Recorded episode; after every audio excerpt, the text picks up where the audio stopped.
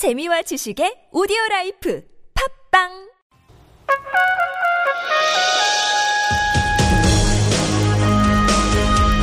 열린 인터뷰 시간입니다. 김문수 전 경기지사가 당 대표 경선에 출마할 것으로 알려지면서 새누리당의 당권 경쟁 구도가 격변하고 있습니다. 친 김문수계로 분류되기도 하면서 이번에 당 대표 후보로 나선 한 분이죠. 새누리당 김영태 의원 연결되어 있습니다. 안녕하십니까? 안녕하십니까. 김용태입니다. 예. 김문수 전 지사와 가까운 걸로 소개가 되고 있는데 어떤 특별한 인연이나 그럴 만한 배경이 있습니까? 제가 대학교 때요. 예. 그 자원봉사하러 갔더니 그때 선거 사무장을 맡고 계셨던 삐쩍 말았던 안경 큰 거 쓰셨던 분이 계셨는데 그분이 김문수 그 지사였습니다. 예. 지금으로부터 이제 25년 됐습니다. 알게 된 지. 그리고 저 정치 시작할 때도 많은 가르침을 주셔서 저한테는 뭐 멘토이자 사실은 큰 형님 같으신 분입니다. 아, 그러면 정치 초기 시작할 때부터도 같이 가- 활동을 계속 해왔군요. 예, 그렇습니다. 그럼 언론에서 친문, 김문수계로 분류되며 분류하는 것도 그냥 무리가 아니군요. 예, 그리고 지난 어 2012년도 대통령 선거 그때 출마하셨을 때 예. 새누리당 현역 의원 중에서 유일하게 김문수 후보를 지지했던 사람이 저, 접니다. 그러니까 뭐 친김문수계라고 해도 과언이 아니죠. 예. 예.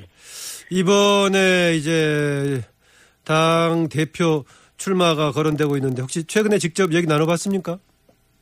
일요일 날 저녁 그러니까 어제 그제죠. 일요일 날그 낮에 전화 통화를 했었는데요. 뭐 지금까지 잘 해왔고 열심히 해라 좋은 결과 있으면 좋겠다라는 뭐 덕담 수준의 얘기를 들었을 뿐이고 뭐 특별히 출마하신다는 말씀은 듣지 못했습니다. 아하.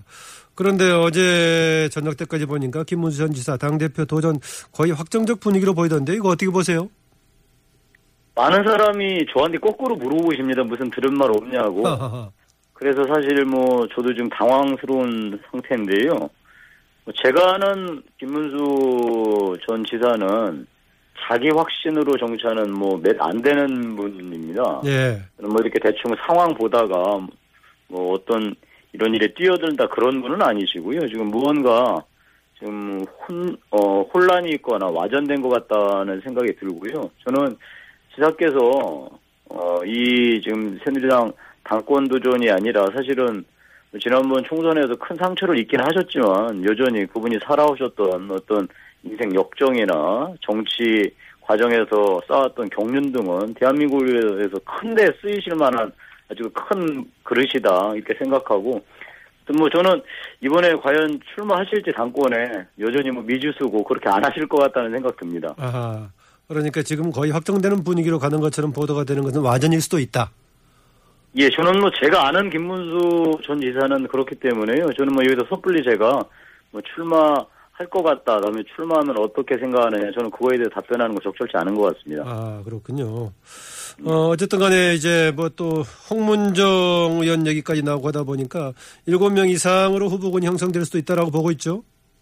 예, 그렇게 된다면 뭐 사실상 이제 일곱 여덟 명이 된다면 우리 네. 새누리당 이번에 처음으로 도입하는 컷오프가 현실화 될 것 같습니다. 예. 컷오프가 현실화 된다면은 이 컷오프 과정을 통해서 그 김용태 의원하고 지금 이제 당의 진로에 대해서 생각을 같이 하는 분들하고 후보 단일화 가능성이 생기는 겁니까? 저는 컷오프 때문에 단일화를 할 생각은 전혀 없고요. 아니 과정을 거치면서요. 예, 뭐 그럴 수는 있겠지만 다시 한번 말씀드리지만 저는 원래 이 전당대회 출마하면서 전당대회가 혁신의 흐름으로 가지 않을 경우에는 뜻을 같이 하는 사람들과 단일 대우를 형성하겠다 누차 공언했고요. 그런 연장선상에서 컷오프와 관계없이 이 새누리당 이 전당대회가 반혁신으로 한다면 언제라도 저는 단일화에 동참할 겁니다. 예. 지금 이 시점에서 새누리당에서 지금 혁신을 이번에 대표 중에 한두 분의 경우에는 뭐 혁신을 핵심적인 키워드로 던지고 있죠. 예. 김영태 의원도 대표적인 그런 케이스인데 지금 새누리당의 혁신 어떤 걸 두고 새누리당의 혁신이라고 얘기할 수 있을까요?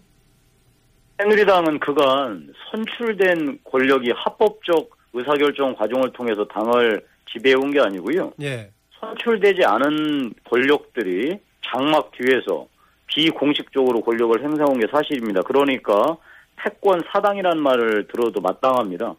저는 따라서 이번에 이런 선출되지 않은 권력이 장막 뒤에서 당을 좌지우지하는 것을 바로 다 청산하고요. 당원과 국민이 주인이라는 것을 분명히 선언하는 그런 정당으로 그러니까 이런 걸 이제 우리가 공당이라고 하죠. 사당이라고 안 하고 예. 공당의 면모를 명실상부하게 세우는 것이 이번 전당대회 목표라고 생각하고 있습니다. 어, 선출되지 않는 권력들이 장막 뒤에서 사적인 패권을 행사해 왔다고 말씀하셨는데 구체적으로 그런 인물들이 있습니까? 지난 막장 공천을 이제 주도했던 사람들 아니겠습니까? 그리고 막장 공천이 단지 소문으로만 그 존재 소문으로만 이렇게 쉬쉬 알려지고 있다가 이번에 녹취록이 나오면서 그 진상이 백일하에 드러나지 않았습니까? 바로 이런 것이 선출되지 않은 권력이 당을 떡주무르듯 했던 것 이런 게 이제 사당의 모습 아니었겠습니까? 아, 그 녹취록 관련해서는 처음 나왔을 때는 상당히 놀라운 일처럼 나오던데 그냥 지나가는 것 같습니다. 당에서. 어, 얼마 전에 선관위에 고위 관계자가 나오셔서 이, 이, 뭐, 이 부분에 대해서 당에서 고발을 하면 조사할 수 있다라고 얘기하지 않았습니까? 저는 그래서 우리 예. 당에서 이 부분에 대해서 자체 조사를 하고요. 이번에 이제 새로 선임되신 윤리위원장, 새누리당 윤리위원장께서 자체 조사하시겠다고 말씀하셨더라고요. 예. 그래서 이제 자체 조사하다가 여러 가지 이제 난관이 봉착하면 저는 선관위에 당연히 조사 의뢰하는 게 맞다고 생각하고요. 이런 것들을 우리가 쉬쉬한다고 덮어지지도 않고 지금 빨리 이 문제에 대해서 진상을 알, 그러니까 알고 뭔가 처리를 해야지 당이 앞으로 나아가지 그냥 미래로 나가지는 않습니다. 예. 저는 뭐 사실 제가 가장 존경하는 정치인의 하나인 넬슨 만델라가 그 흑백 차별 정책을 철폐하면서 했던 방법이 이 결국은 진실을 밝혀야지 화해가 되지 진실을 덮는다고 화해가 되겠습니까? 예. 이 부분에 대해서 윤리위원장이 빨리 진상조사하시고 필요하면 선관위에 조사 의뢰해 주시길 바랍니다. 예. 그래서 뭐 과거사 문제를 정리하는 게 되게 진실과 화해위원회라고 하는 거죠. 예. 어, 지금 말씀하신 대로 그런데 그렇게 이 녹취록 문제 하려면은 이른바 그 옥새 파동도 같이 포함해서 이런저런 거 해야 된다라고 역공을 하는 분들도 있더라고요. 그러니까 지난 막장 공천, 그러니까 총선 패배의 가장 결정적인 원인은 막장 공천이 가장 중요하죠. 옥새 파동은 그런 막장 공천을 막지 못해서 김무성 대표가 마지막 수단 자구책으로 했던 거에 불과합니다. 그러니까 국민들한테 짜증과 실망을 안겨드린 건 맞지만 지난 총선 패배의 가장 큰 원인은 막장 공천이지 이런 식으로 물타기 하면 되겠습니까? 저는 이게 지금 모든 게 국민들이 지켜보고 있고 언론이 다 알고 있는데 그걸 자꾸만 이렇게 호도해서는 안 된다고 생각하고요. 예. 이러니까 자꾸만 본말이 전도되었다라고 하는 비아냥을 듣는 거 아니겠습니까? 그 당 대표 후보들의 등록이 28일, 29일이던가요? 29일 날 하루입니다. 예. 아, 그렇습니까? 그 하루 이틀 앞둔 27일 날, 목요일 날이죠? 그 서청원 의원이 주도가 돼가지고 이른바 친박계들이 대규모 회동을 한다는데 여기에 후보군들 중에 송문정 의원만 초청받았다. 그래서 홍문정 의원 중심으로 친박계가 결집하는 거 아니냐 이렇게 해석하던데 이런 회동 예정된 회동 어떻게 보십니까? 저는 아예 잘 됐습니다. 이참에 그 지금까지 이 당을 좌지우지 해왔던 친박이 그 이번 전당대회 친박 대표부를 그 공식 지명해서 내시길 바랍니다. 그래서 이번 전당대회에서 친박이 앞으로 계속 이 당을 이끌고 나가는 게 맞는지 아니면 새로운 리더십을 세우고 친박들은 퇴장하는 게 맞는지 국민과 당원한테 정확하게 평가받기를 바랍니다. 이런 거 자꾸 하면 숨긴다고 숨겨질 수도 없고요. 바로 뭐 이런 거 아니겠습니까? 그러니까 우리 이번 전당대회에서 도로 친박당을 할지 아니면 완전히 새로운 당으로 탈바꿈 할지 국민과 당원한테 어, 평가받기를 바랍니다.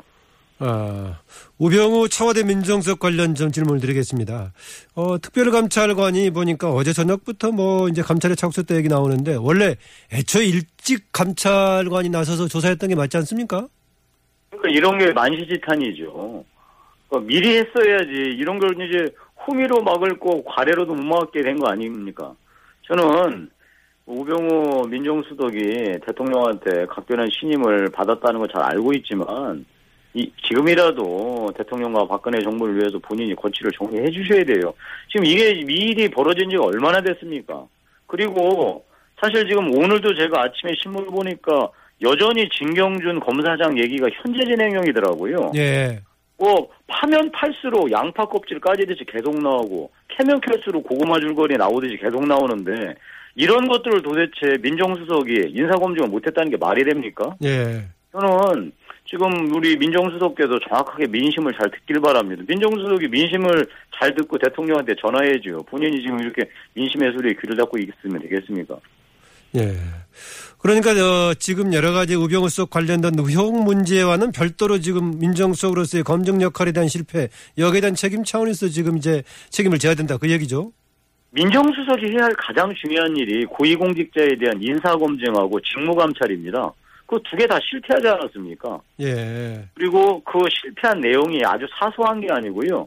대한민국 국민들의 대못을 박은 사건입니다. 그러면 당연히 책임을 져야죠. 지금 박근혜 대통령 오히려 지금 민정수석 관련 문제에 대해서 여기에 대한 의혹에 대한 진여가 가려져야 되지 않느냐 이런 해석을 하는 여당의 일부 의원들도 있던데 무작정 의혹을 제기했다고 그만두는 게 바람직한 것만은 아니다. 여기에 대한 해석은 어떻게 보십니까? 지금 이 사건을 수사할 사람들이 검찰 아닙니까?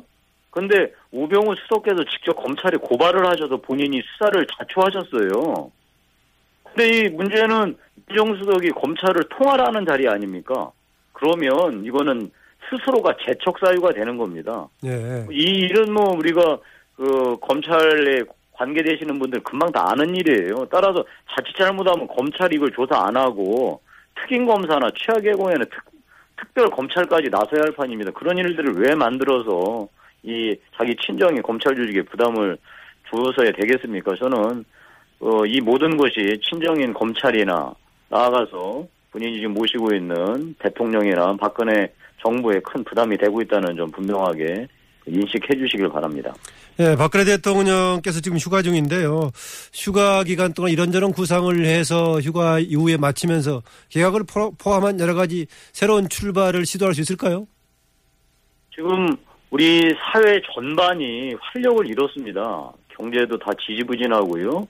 지금 뭐 사드 문제로 인해서 나라도 어수선하고 모든 게 지금 국민들께서 이 더위뿐만이 아니라 사회 전반 분위기에 지금 지쳐서 다들 그 힘들어 하시는데 이때 청량제 사이다 같은 무언가 시원한 게 좀 있어야 되겠어요. 그래서 그런 게 정부로서 할 수 있는 일은 전면적인 개각이죠. 다만 개각을 위한 개각이 아니고요. 정말로 그 박근혜 대통령 입장에서는 새로운 통치 동력을 얻을 수 있는 거. 그 무슨 말씀인고 하니 정말 지역을 뛰어넘어서 다음에 지금까지 쭉 해왔던 이너서클이나 특정 어떤 그 정치적인 세력을 뛰어넘어서 국민 모두와 함께하는 이런 그 국민들이 공감할 수 있는 사회 대통합의 개각을 한다면 국민들이 뭔가 상쾌하게 느끼지 않으시겠어요? 저는 그런 개각을 전면적으로 해주시길 바랍니다. 그런데 박근혜 대통령 그동안에 지난 3년 반 동안 해왔던 그 경험으로 봤을 때 그렇게 네. 풀을 넓혀서 과연 등용할 수 있는 그런 자원들까지 눈을 돌릴 수 있을까 그런 생각도 드는데요. 그거는 이제 발상을 전환하면 되죠. 왜냐하면 그 지금 처음에는 사실은 이제 대통령께서 국민 대통합을 내거셨는데 여러 가지 국정 운영에 어려움이 있으시다 보니까 뜻이 맞는 분을 한정하면서 뜻이 맞는 분으로 한정하면서 이렇게 이제 해오다 보니까 점점 점점 더 어려움이 가중됐거든요. 저는 그래도 지금이라도 1년 반이 그렇게 짧은 기간도 아닙니다. 따라서 통치 동력을 극적으로 이제 확대하기 위해서는 역시 역발상이 필요하고요. 그런 의미에서 저는 뭐 지금까지 소원하게 지냈던 분들 나아가서 정치적인 반대적 반대적 입장을 표명했던 분도 과감하게 등용해서 국민들에게 무언가 박근혜 대통령이 심기일전에 더 임기 막판을 정말 스포트 하시려고 하는구나. 이런 인상을 주면 국민들도 박수 보내지 않을까요? 예. 어, 이번에 당대표 이제 도전하면서 몇 가지 공약을 내세웠는데 그 중에 하나가 이제 국민공천제를 공약으로 내셨는데 국민공천제를 제기하게 된 배경 또 그 내용 좀 소개해 주시죠. 민주주의가 절대선은 아닙니다. 그리고 불안전하고 약점도 있죠. 그렇다고 해서 민주주의가 불안전하고 약점이 있다고 독재할 수는 없지 않습니까? 저는 국민공천제가 분명히 약점도 있고 불안전한 요소도 있지만요. 이 그 약점을 계속 공격해서 다시 원래 옛날 방식의 그러니까 밀실에서 소수 몇 사람이 공천 작업을 주무른다는 게 말이 되겠습니까? 저는 그래서 여전히 개인 몇 사람이 하는 것보다는 국민과 당원 전체가 밀실이 아니라 광장에서 하는 게 역시 가장 중요하다고 생각하고 어떤 방식으로 하는 거죠? 국민공천 그러면? 그 우리 국민공천자가 국민과 당원들이 직접 프라이머리 방식으로 뽑아내는 거죠. 예. 저는 이거에 대해서 많은 분들이 현역한테 유리하다, 뭐 역선택이다 여러 가지 약점들을 이제 공격하시는데요. 김무성 대표가 얘기했던 오픈 프라이머리하고 똑같은 겁니까? 그렇습니다. 예. 저는 그 김무성 대표가 오픈 프라이머리를 지켜내지 못해서 지난번 막장 공천이 일어났던 거였거든요. 예. 저는 따라서 이 국민 공천제가 여전히 우리 한국 정치를 완벽하게 질적으로 변환시키는 저희가 선- 선택해야 할 마지막 카드라고 생각하고요. 이 부분에 대한 보완책을 충분히 만든 다음에 우리 새누리당이 채택하고 대한민국 정치권이 채택해야 할 카드라고 생각하고 있습니다. 예, 청취자분 질문이어서 하나 마지막 짧게 질문 드리겠는데요. 아까 김문수 전 지사 여러 가지 가능성 봤을 때 불확실하고 오히려 출마 아닌 쪽이 좀 무게중심을 뒀는데 출마했을 경우에는 어, 경쟁력, 당선 가능성 어떻게 보십니까? 1379님이 질문 주셨습니다. 뭐 지사님이 당내에서 여러 가지 그간 해왔던 뭐 정치적 이런 성과물들을 아마 당원들이 평가를 해주실 수는 있을 것 같은데요. 네. 저는 여전히 우리 김 지사께서 이번에 출마하지 않을 거라고 생각하고 있습니다. 네. 오늘 말씀 감사합니다. 예, 고맙습니다. 네, 지금까지 새누리당 김용태 의원이었습니다.